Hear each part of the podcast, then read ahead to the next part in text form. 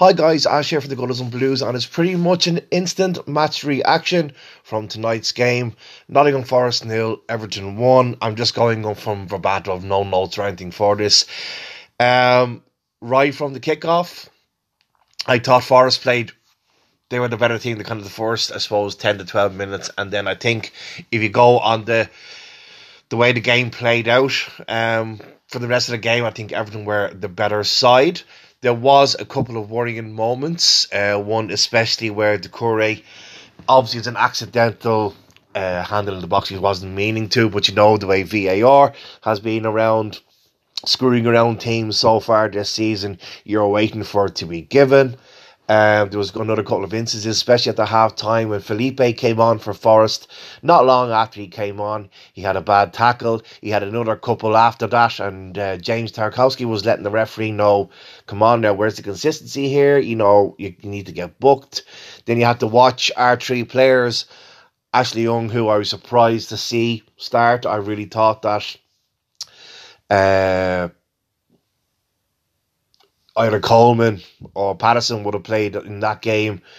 But it's like when you feel now you look at Ashley Young, it's like whatever money he's getting a week, he's obviously if he plays him, he gives five grand a week to Sean Dyche. I don't know what it is that he has some that faith in him to play him.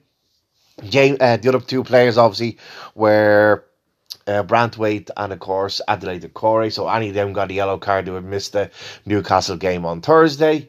So he you know, maybe you could turn around and say, okay, you're kind of hoping that he'd get a yellow card. Uh, Ashley Youngster, he wouldn't play in that game because you know he's going to play again on, on Thursday. You know he will, uh, even if Seamus Coleman is flying fit. Um, on a big, big note, well done to James Garner. I just thought he was absolutely top notch today. If you look at the stats, right at the end of the game, he was forced in everything, passing, tackling. I think you could put a, a, name on. He was forced in, and he actually got Sky's man the match, and, and rightfully so. Another great big one for Dwight McNeil. What a finish! Um, if that was anybody else, you know, they'd be talking about that goal now for, for two or three days. A uh, bit of a horror. This uh, we saw earlier in the game, uh, the uh, Chris Wood looked like he was going off, and we see Divock Origi was going to come on, and then he was okay to play on, and then of course hearts were in mouth when the last few minutes. when we did see him come on, but thankfully he didn't. I don't think he was even mentioned once. I don't think he even really got on the ball. The worrying part, I will say, guys, is that we're you know the two chances that we got, one for Beto, and obviously Dwight McNeil, he did everything right, and just that Murillo guy uh, somehow I don't know how he got back to, to clear it off the line via the the post. But a worrying side for me now, even though he was signed pretty much as at the start of the season he was going to be our main striker because we didn't see what way it was going to work out for Dominic Calvert-Lewin. But I'm very worried about Beto. Um, he's not taking his chance. He had a great chance today. He he uh, didn't take it. He doesn't hold the ball up well. He doesn't pass well. Um, he doesn't this when you know Dominic Calvert-Lewin can win win the ball, hold up play. He can disguise you know little niggling tackles to you know to win fouls. Beto's not doing that. I think he's absolutely dreadful. I'm really worried now, and I nearly would push. Now, fair enough, Chermiti only got literally two or three minutes on the pitch tonight, but I would really have him playing instead of Beto because I just, like, t- tell me, guys, if I'm wrong.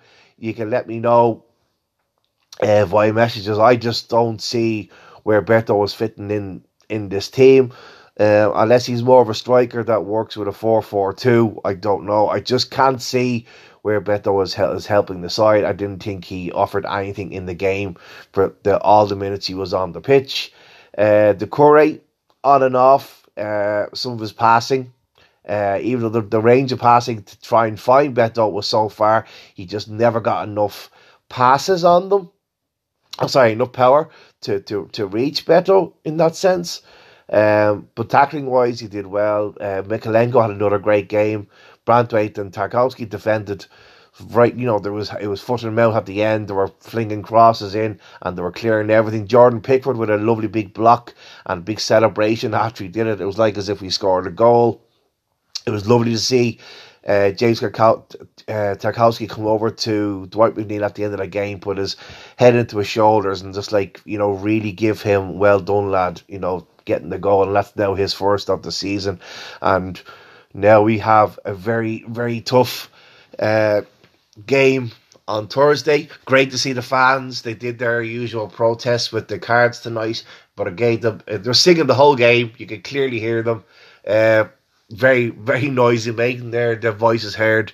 And even with the booze by the Forest fans at the end of the game, you can clearly hear the lovely cheers by the away faithful and fair play to them travelling uh, to Forest and have a safe journey back.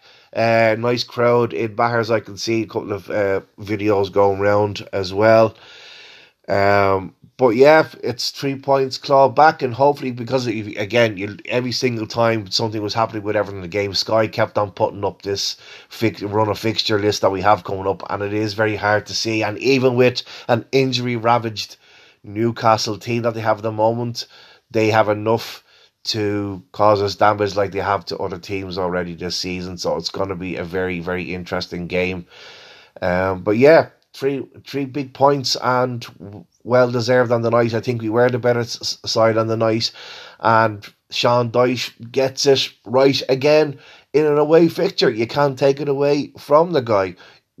yeah, you might still say the exception is Ashley Young. I'm not saying he had a bad game, but there was a couple of moments where um, Elanga did get past him, and you're just waiting for like there was one actually very early in the game where he did have a bit of a pull at him, and uh, you're waiting for a yellow card to come. And actually, just thinking of uh, pullbacks, I have to admit, I think we can all admit, I'm surprised that um, there wasn't a penalty given to Forest when Doucouré. I don't know who he pulled down, but he did have a pull of the shirt, and even if he goes down early. I think it was Andy Hinchcliffe was saying, well, if, if it's not clear and obvious error, then they need to remove that from, you know, using that as the as a as a reasoning because he believed that if the referee went over and looked at the screen, he would have given a penalty. So Nottingham Forest will probably be aggrieved with that.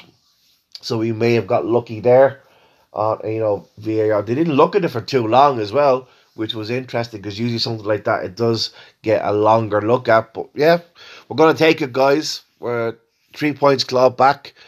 Um, obviously, uh, Luton Town getting getting battered today as well.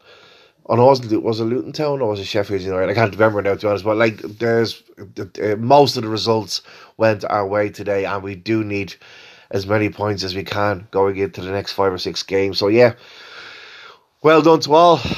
Final score at Forest, Forest nil, Everton one.